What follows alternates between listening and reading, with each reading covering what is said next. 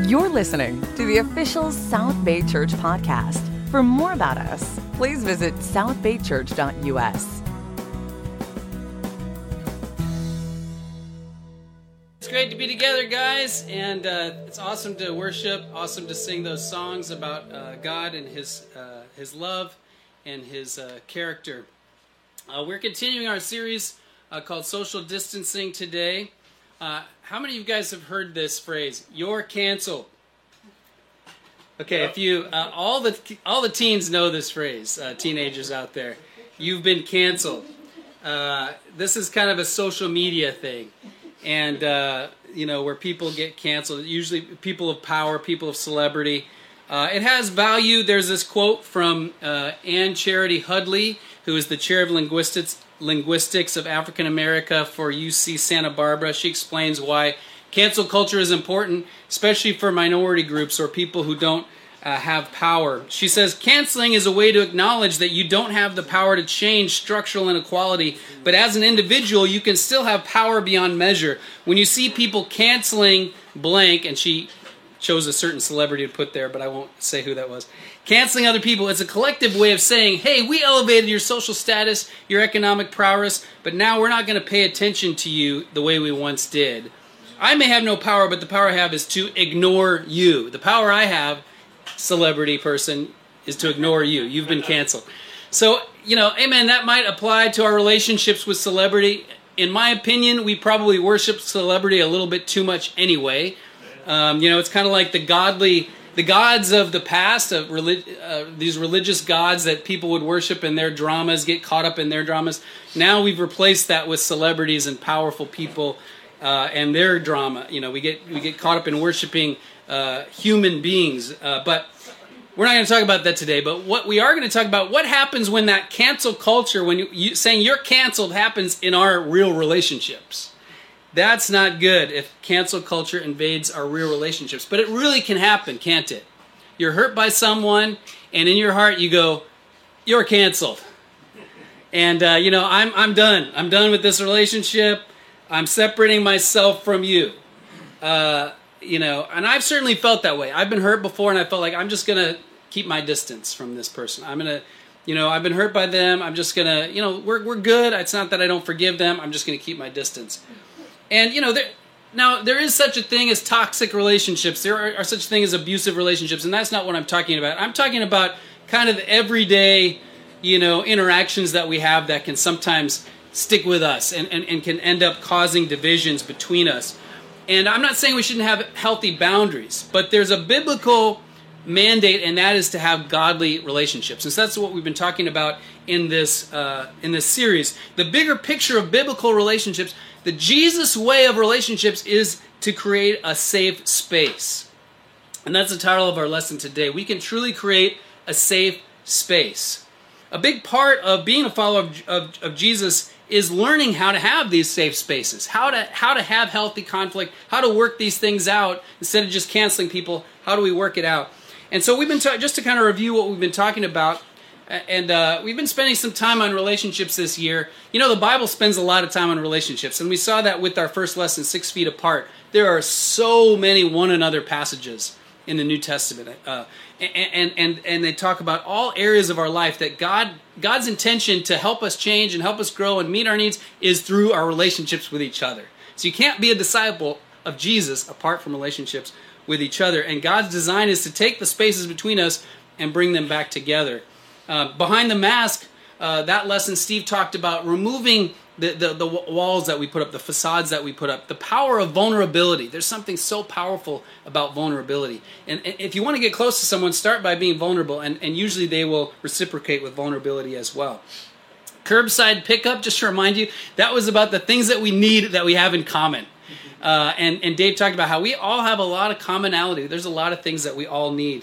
And then my friend Marshall Mead spoke last week about uh, social distancing, and he gave a great uh, a great uh, overview of a story from the Old Testament of David and his son Absalom, and how uh, th- this huge distance formed, and that can really happen in our relationships. We're kind of continuing on in that thought from Marshall last week. In how do we how do we practically overcome the, that social distance and create a safe space. So that's what we're talking about today. Before I go any farther, I want to say a prayer. So uh, please bow with me and let's pray, and we'll be looking in, into uh, the Word.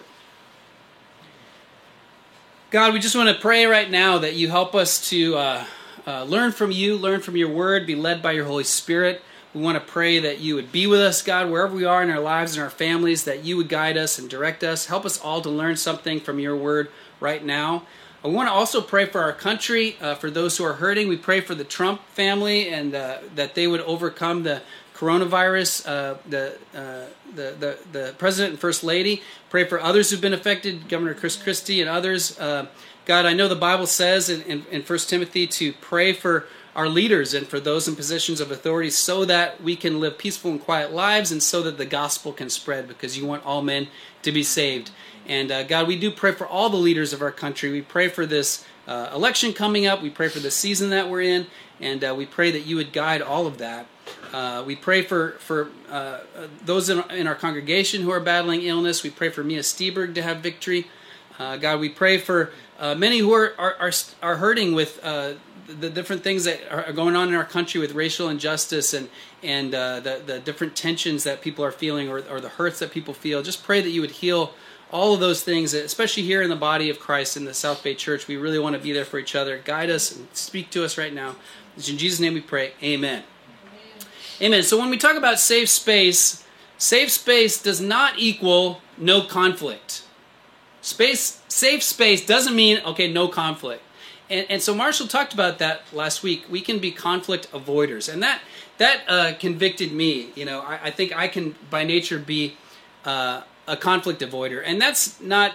I'm not the only one. You know, a lot of us want to avoid conflict, and it's it's becoming more and more of a trend to avoid conflict. There's a book uh, that that it's called "The Coddling of the American Mind," and there, there's a link in the video description. Uh, my son Marshall told me anytime you refer to something, you should put a link in the video description. So there's a few links in there today, so you can find that actual book as well as the the article on counts, cancel culture that I read from a minute ago. But uh, so he says this he says the culture of safetyism is based on a fundamental misunderstanding of human nature and the dynamics of trauma and recovery. It is vital that people who survive violence become habituated to the ordinary cues and re- reminders woven into the fabric of daily life. Avoiding triggers is a symptom of PTSD, not a treatment for it. So what uh, Jonathan Haidt is saying is, is we can't have a culture of safetyism where you just try to avoid no difficulties, right? No hardships, no tension, no, uh, you, know, no difficulties. Because humans are what um, so psychologists and, and what Jonathan Haidt calls anti-fragile. In other words, we we don't thrive in in just a lack of of difficulty. We thrive in difficulty. Like that's what helps us to grow is is hardship. Uh, you know, when we are we need to be challenged to improve. If you think about the areas that you've grown in in your life, you had to be challenged in those areas.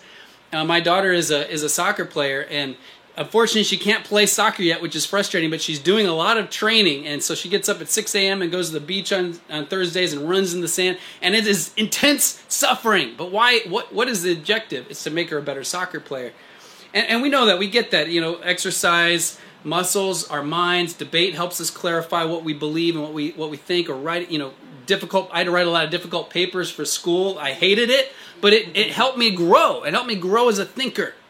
And, uh, and so that's true in our relationships that conflicts, the, the goal of, of conflict, it would be to make those relationships better. That we come out of those on the other side even better. You know, I learned this lesson of not avoiding conflict the hard way at uh, a career I had in, uh, in sales. I was in sales and marketing in the computer industry for six years. And uh, you know, we had this situation where we had a, a I was working for a, a, a big company that sold uh, a lot of. We basically sold through mail, through mail order. We were the first authorized Apple reseller to sell through the mail back in the 90s, last half of the 90s. I worked there from 94 to 2000. But anyway, we moved our warehouse from Tennessee, or from here in Torrance to Tennessee to be closer to a FedEx hub. And a lot of things went wrong with that transition. Things would get lost, orders would get messed up. And some of the salespeople, they, the way they would handle these difficulties or these challenges would be just to kind of avoid them, you know, hope they would go away. And uh, you know, with with orders that had had gone through, they they would just kind of, well, I got the money, we made that order, and and you know then they would kind of avoid or ghost the the customer you know and that's not the way to do it. You know you learn if you're a salesperson when you have challenges when you have conflict when you have issues the best thing is to get ahead of it and, and run right into that problem. And so i learned that the hard way to go when there's a problem with an order i need to call that customer tell them hey there's a problem with the order. Even if it was my fault i want to be honest it was my fault or here's we're moving the warehouse i'm really sorry this happened what can we do to make it right? And we had i had one order i don't even remember the specific order, but it was for something small. It was for a modem, and uh, something happened with the warehouse moving, and this one uh, uh, client was frustrated because it wasn't getting there in time. But I remember calling him and, and, and, and, and working it out. What he said later was that I called him and worked it out, and that interaction caused him to develop trust with me, and he became my biggest client. And in fact, he became uh, the client where I did most of my business uh, with. And uh, I mean, I was able to buy my first house because of this one client, you know, and uh, and it all was from that one modem uh, order that went wrong, and and earning his trust. And so, you know, times of, of difficulty, times of tension, or t- times of hardship can the, the goal again is that we come out better. Uh, there's a lot of resources on this on healthy conflict. There are so many great books. One that really influenced me and uh, I go back to again and again. is called Crucial Conversations. If you haven't read that book, it's not a Christian book. It's a kind of a more of a business book, but the principles are really biblical. And there's a lot of great handles, tools for things, uh, dealing with facts, not stories. Uh, looking for that pool of shared meaning. There's a, a lot of, uh, of, of great, uh, just, it's a great guide to guide you through how to, the, the, the subtext, subheading is tools for talking when stakes are high. You know, when you, we can tend to get emotional, uh, how do you kind of move through that safely? How do you move through those kinds of things safely? Another uh, resource is Pete Scazzero. Um, he wrote the book emotionally. I read his book Emotionally Healthy Church, but he, he writes a lot of emotionally healthy uh, kind of book series. Uh, there's a video that Dave Blanco sent me recently called "What's the Difference Between Clean Fighting and Dirty Fighting?" And there's a link in the video description to that uh, video. It's a great video just about how his point is that a lot of us, even though we're grown-ups, we still uh, we deal with conflict like we're two-year-olds, right. right? We deal with conflict like we're little kids. And uh, not to say too much of that about that, but we saw a little bit of that last Tuesday, in my opinion. You know, there's a little bit of like, I don't want my kids to see that, right? Because they weren't handling conflict in a in a uh, uh in an adult way, in my opinion. Um, and so that's what this is about: is how do we handle conflict in uh, in in a in a way that's righteous, in a way that uh, is godly. Um, so, the basic premise of Scripture that I want to talk about today is that sin separates, but love reconciles. Sin separates, but love reconciles. Uh, you know, the, the story that Marshall shared last week uh, with David and Absalom, and, and, he referenced this kind of weird part of the story where Joab uh, enlisted the help of this woman to, to put on weird, you know, clothes like she was in mourning and have this interaction with David. But one of the things that she said here is she said, uh, God does not take away life. Instead, he devises ways that a banished person may not remain estranged from him. 2 Samuel 14 14.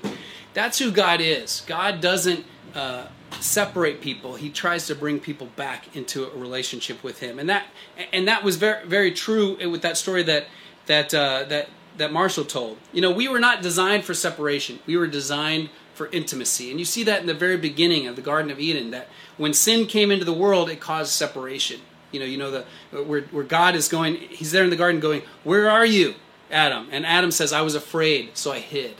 and and and ultimately we we become separated from God because of our sin. Um, Dessa and I took a trip to uh, Ukraine, and back in 2008, it was our, our, first time. That's the first and only time we've ever been to Europe.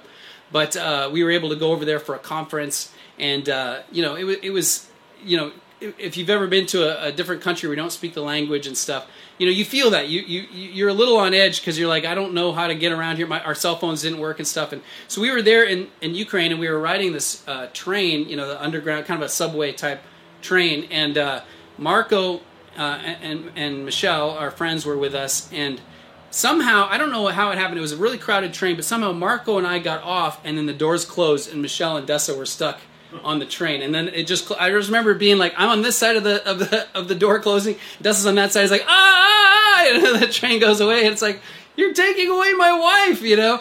and uh, Marco and I just were like, "What do we do? You know, we don't have cell phones at work. Uh, we don't know where that train is taking them. Uh, we we didn't even know what we were doing just to get here.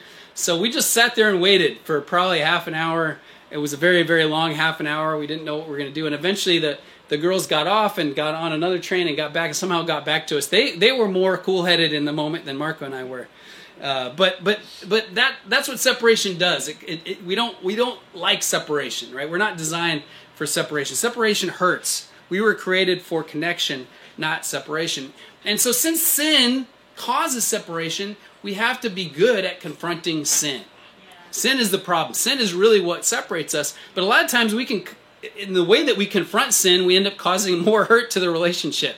You know, there's the initial sin, but then the way we deal with that sin is you know, our own sin and then a sin and sin, you know, and then, and then we end up separated. So we absolutely must be a community that confronts sin. But how? How do we confront sin? How do we confront sin yet still have a safe space? I just want to look at two scriptures here, uh, and there's a lot more we could look at, but just two two principles that help me to think about this. The first one is 1 Thessalonians 5:14. I'm just going to put the whole scripture on the screen there. There are different categories of people when we're confronting sin.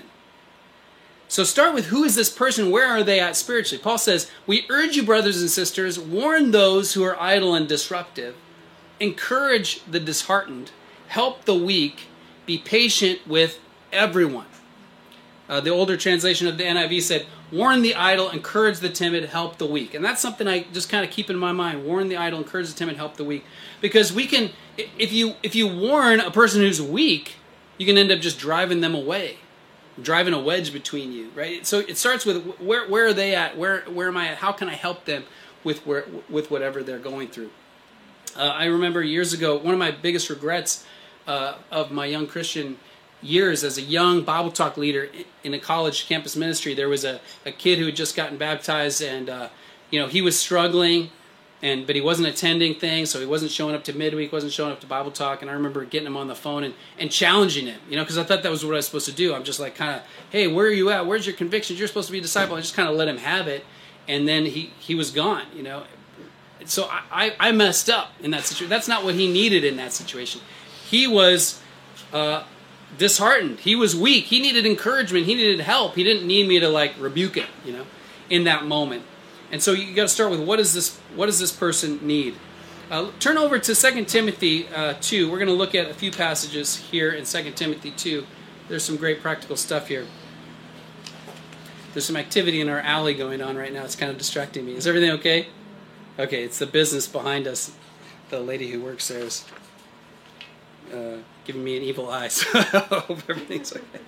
Okay, so it says uh, here have nothing don't have anything to do with foolish and stupid arguments because you know they produce quarrels. And the lord's servant must not be quarrelsome. Uh, so don't if if conflict is turning into quarrel there's time you just need to stop. I think you know, some people think no we got to push through to resolution well no I, my bible tells me you know if it's becoming an argument if it's becoming a quarrel it's just not going to be helpful and so you just have it has to be okay with with both parties to say let's hit pause, let's take a break, let's just time out. We'll we'll we'll, we'll deal with this again because because when you're in a quarrel mode, you're just going to make things worse. Uh, when you're in quarrel mode, and uh, and so there's times when you just have to stop.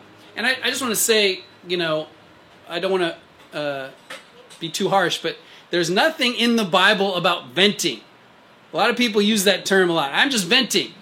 Okay, well, show me the scripture where it says it's okay to vent right? To God, yes. I mean, you read the Psalms, and the psalmists are incredibly vulnerable and real with God. And times, and sometimes the psalmist is like, God, I pray that you just smite my enemies, you know, break his teeth.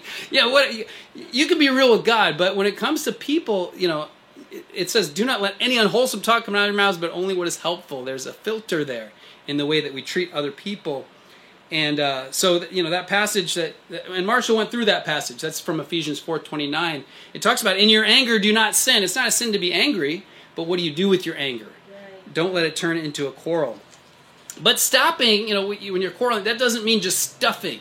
So it's not like I either have to quarrel or I have to stuff. Those are not that's that's a false uh, dichotomy. It's there's something in between stuffing what you're feeling and quarreling. There's and that's what we're talking about is how what's the way through, uh, and, and, it gives us a little bit more uh, more uh, I think on on this. The next passage uh, there says in verse 24, the Lord's servant must not be quarrelsome, but must be kind to everyone, able to teach not resentful. Kind to everyone, able to teach, not resentful. So that's the way through. This is a picture of what godly confrontation looks like.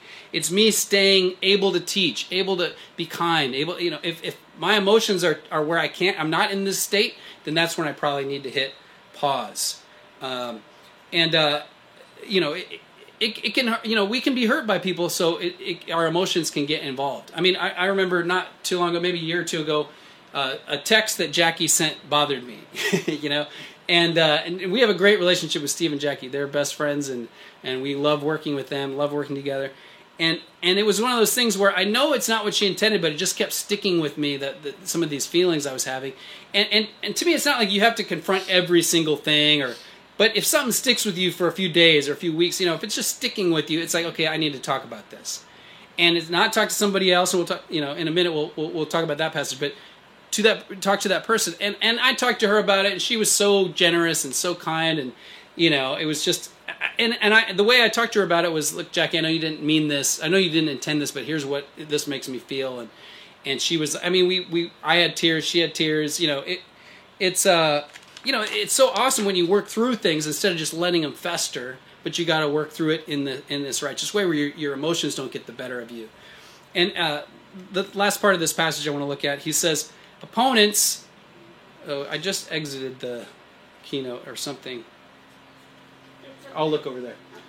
Somehow I lost my monitor. Opponents must be gently instructed in the hope that God will grant them repentance, leading them to a knowledge of the truth, and they will come to their senses and escape from the trap of the devil who's taken them captive to do his will. Now, I'm not saying Jackie was captive by the devil in that moment. Um, but there is a principle here, especially when when someone is in sin, it, when you feel like you're, you're the injured party, uh, and that is we got to leave room for God and His His part in things. I think especially when you're trying to help someone overcome sin, we can feel like oh, it's my job to make them change. That's not your job. Whose job is that? That's God's job to grant repentance, and it's their j- job to come to their senses. So we can't can't get confused with what is my part what is God's part? What is their part? My part is don't quarrel, don't get resentful, gently instruct. That's all I got to focus on. God's part is to grant repentance, and I can pray for that, but I just focus on my part, and I can't focus on their part. Their part is to come to their senses, their part is to repent, their part is to deal with their sin. I got to deal with my part, let them deal with their part, let God deal with his part. Does that make sense? And the golden rule is just confront sin as you would want to be confronted. Oh, it's back. Thank you. Confront sin as you would want to be confronted, and then you'll usually be in pretty good shape. Uh, all right, let's move on and talk about uh, how love reconciles. We talked about how sin separates. Uh, let's talk a little bit more about reconciliation. In Matthew 5, verse 23 and 24, it says, Therefore, if you're offering your gift at the altar, and there remember that your brother or sister has something against you, leave your gift there in front of the altar. First go and be reconciled to them, then come and offer your gift. So this is uh, Jesus. This is part of the Sermon on the Mount. It's Jesus talking, and he's giving a scenario where you know that you you're the one who's hurt someone else, or you know they have something against you. And it's really interesting passage because what are you in the act of doing? You're there in the act of worshiping God, but Jesus is like, this is so important that you should just leave your act of worship and go first be reconciled. You get the idea that Jesus thinks working out our relationships is very important. I mean, that that's kind of counterintuitive. I mean, I would almost think Jesus would say, "Oh, who cares about men? Worship God first. But he doesn't say that.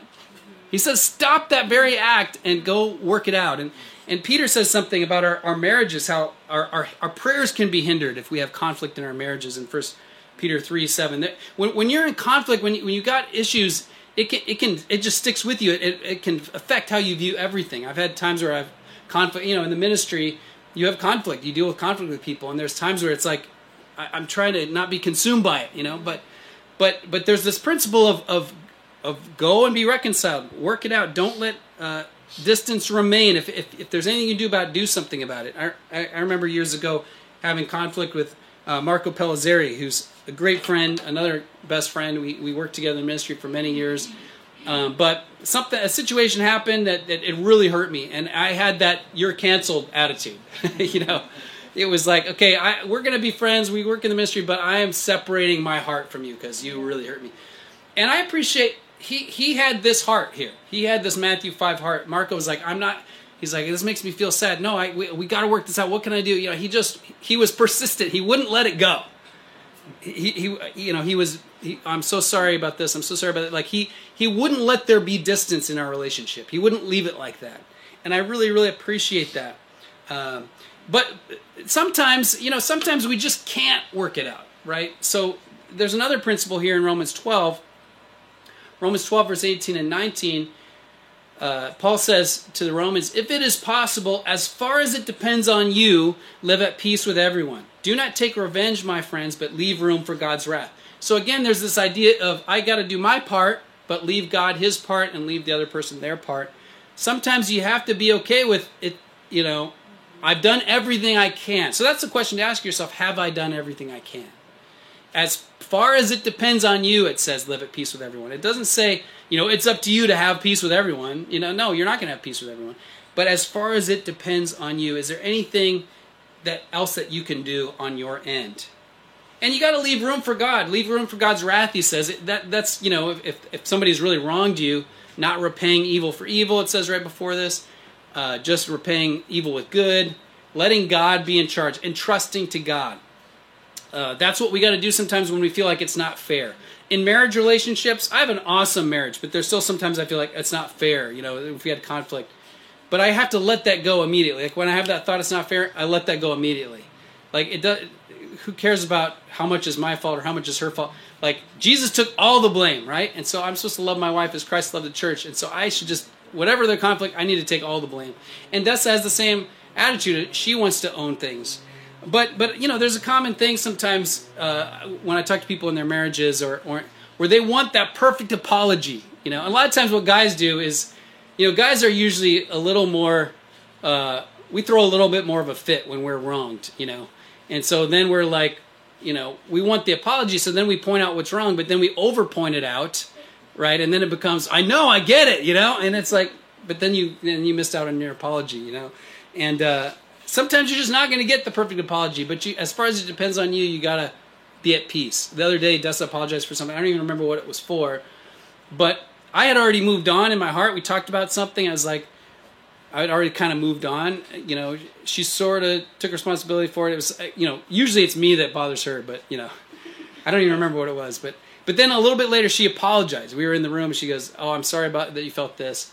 And it was just like, oh, I love that. That was a bonus apology. But I wasn't expecting it. You know, I wasn't demanding it. It was just like this extra, extra apology bonus. So thank you for that, honey. Sure. I don't know if you remember what that was. I, I don't either. I don't even know. All right. Well, let's move on to, to Matthew 18. Uh, we don't have time to really dig into to Matthew 18. We could do a whole lesson on Matthew 18. But this is a, a familiar passage to those who've been in the church for a while about how to work things out. Jesus says, If your brother or sister sins, uh, brother or sister denotes someone in the church, uh, someone else, a, a, a, fellow disciple. Sins against you, a lot of manuscripts say sins against you, so this is really about conflict. Go and point out their fault just between the two of you. If they listen to you, you have won them over, but if they will not listen, take one or two others along, so that every matter may be established by the testimony of two or three witnesses. It's so easy to jump that first step. It's so easy to want to just get other people involved, right? When you have conflict, and not at least try to work it out. Try to go just to that person. Uh, you know, there might be times you need to get advice from a trusted advisor, especially if it's a really challenging situation and it's not gossip, but you're just trying to get help with how do I talk to the person. I get that, but but so many of us, it's we we never talk to that person and we just talk to other people. Uh, or we try to find commonality with someone who's had the same experience with that person, or you know what I mean? Like that's just not right. That does not build up the body of Christ. This this is here for a reason. Go just between the two of you. You got to make that first step. And if you're moving to the second step of bringing someone along, that that person should know that you've tried the first step. You know, they should know that you've tried it. You know, uh, Gina and I have a great working relationship. And I remember one time she wanted she wanted to talk to me about something, and she said, "I want to talk to you about something, but I don't know how you're going to handle it." And I that I get that. You know, I can sometimes be bristly, and I'm trying to work on that. And she said, "So I'm thinking of trying to have these other people involved in the conversation." And I just remember saying, "Hey, can we just try first? you know, can we just try it?" And then I think it went well. You know, Gina says, "Yes, uh, we're good." You know, we this isn't the first time we've talked about that. Gina and I have had a few conflicts. but but I appreciate that that she was willing to give me a chance, you know. And then if I if, if she had to escalate it, fine. If she had to escalate it, fine. But at least I know she tried, and from her perspective, it didn't work. And now she's got to get somebody else involved. Amen. That's fine, but I want to at least get a chance. You know, I want to at least get a chance to, to hear what, what the issue is and try to respond uh, humbly. Um, and and and it doesn't always have to be this big issue. Like I, have probably shared this story before. I, I, like the story because it's such a minor, kind of dumb thing, but it was sticking in my heart. And this is uh, something that happened with Kevin Maines, who I love. God bless him. Uh, he's in heaven now or in paradise now with the Lord. Awesome uh, spiritual leader. Uh, discipled me for many years in the church and, and, trained me in the ministry. But he would leave these voicemails uh, for me and uh, so he would, you know, this is before texting, so it's a while ago. But he would leave a voicemail. Hey, Brian, I'm trying to get a hold of you. Blah blah. blah. Want to ask you about something. Then he would call back, maybe you know, 15 minutes, 20 minutes later, leave another voicemail. Hey, Brian, I'm trying to get a hold of you. Another voice. I mean, he might leave four or five voicemails. Uh, you know, in the course of a couple hours, and I had little kids, you know, I, other stuff going on. So I, so I would, he would leave them maybe over the course of two hours, leave four voicemails. So from his perspective, he's just trying to get a hold of me, right? And he wants to know that he loves me and he's trying to get a hold of me, you know. But from my perspective, I get back to my phone and I have four, four or five voicemails from Kevin, and I listened to them one after another, just trying to get a hold of you. Just it's Kevin again, you know, whatever. It's like, and it made me feel like I'm doing something wrong by not answering my phone. Uh, you know, Kevin is feeling like, why are you not, you know, available when I'm trying to get a hold of you? What's wrong with you? You're not a hard worker. What? I, just all this stuff. And I tried to, you know, brush it off, but it, it just kept sticking with me. And what I wanted to do so bad was talk to other people about it. Like I wanted to talk to Marco or some of the other ministers about, hey, does Kevin do this for you? Uh, yeah, it bothers me. Uh, yeah, Kevin, he's funny. You know, whatever. Like I wanted so much to talk to other people about it and not to talk to Kevin about it because it was just kind of a dumb thing. But I just made myself talk to Kevin about it. I was just like, okay, Kevin, I know you didn't mean this, but here's how it feels when I'm listening to these voicemails back to me. I feel like I'm not working hard enough. I'm not answering my phone when I should be, blah, blah, blah. But I'm just trying to spend time with my kids and have my phone turned off. And, and you know, Kevin's response, of course, is just like, oh, oh, So sorry, Brian. You know, I just, do I think, do I think Brian Craig works hard? Oh, Brian Craig works so hard, so amazing, so incredible. Oh, yeah, This is like on and on. And on. Like, okay, Kevin, okay, okay, I feel good now. Know. uh, but just you know, but it was just the godly. Uh, it was so much better to talk to him about it. You know, even though I was so tempted not to. Uh, okay, I've lost my place because I didn't get to staple my. Give me a minute here. Okay, Talked about that. Talked about that. Normally I staple my paper, but Marshall was in his room and I couldn't get the stapler this morning. Talked about that. Okay. You guys still with me? Okay. Okay.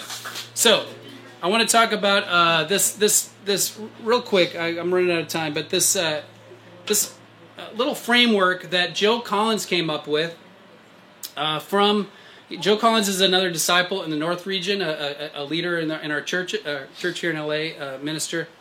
And this is loosely based on uh, the persistent widow, the story of the persistent widow in Luke, in Luke 18, where what was her problem? She, she wanted justice. She wasn't getting justice.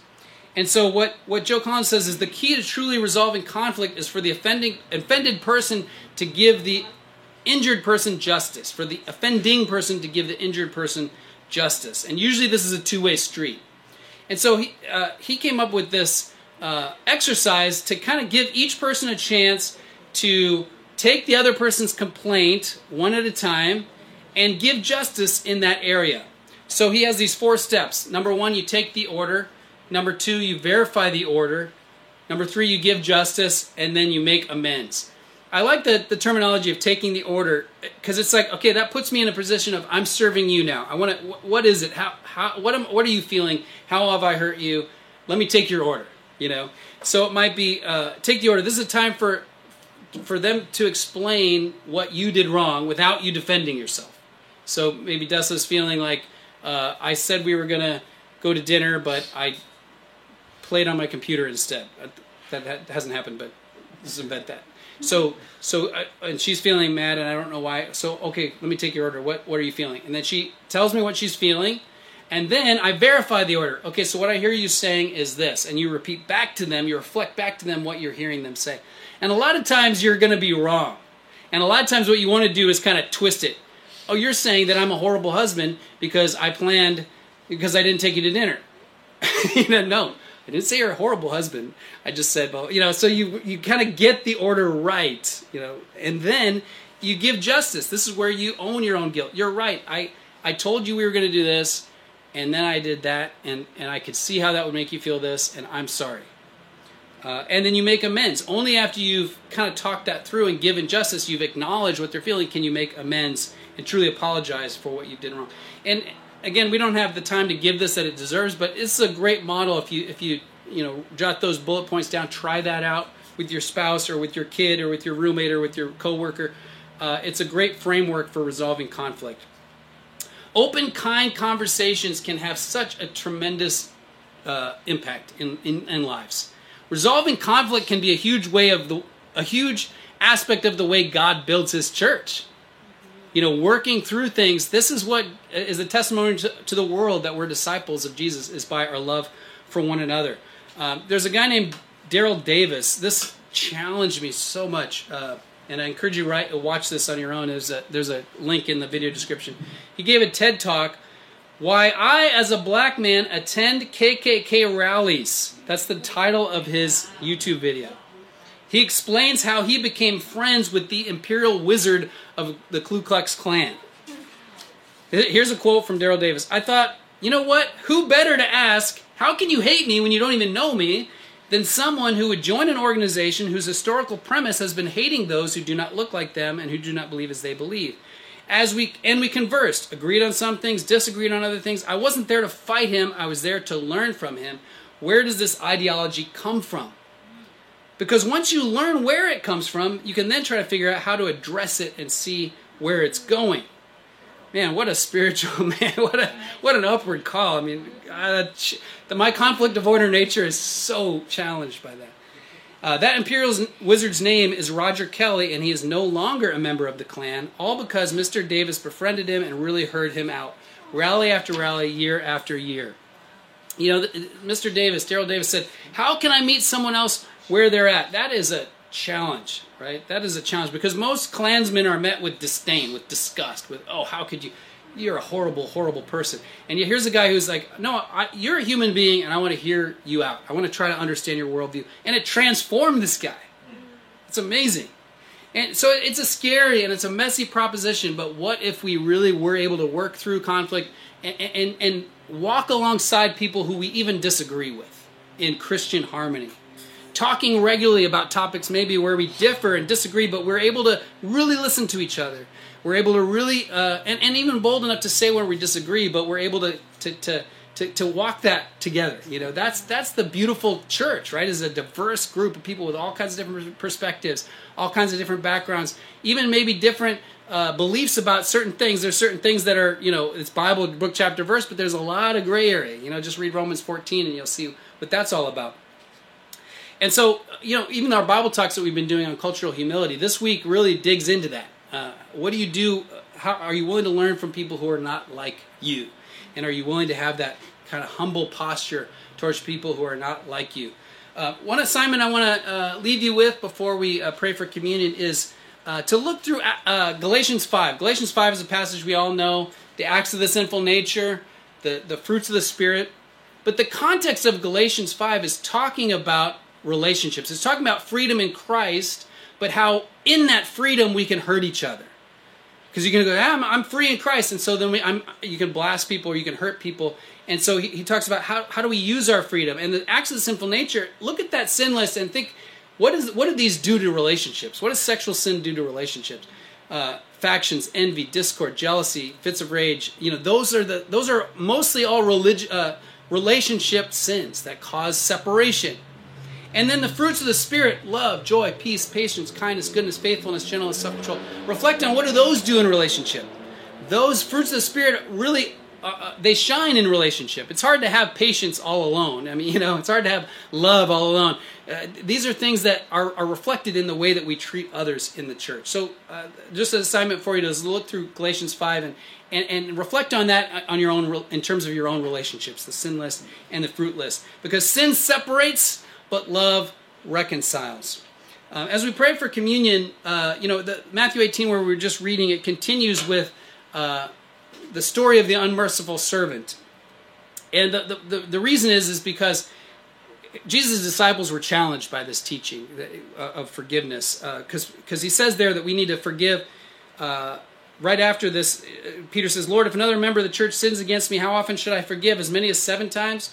Jesus said to him, Not seven times, but I tell you 77 times, or it can even be taken to mean 70 times seven.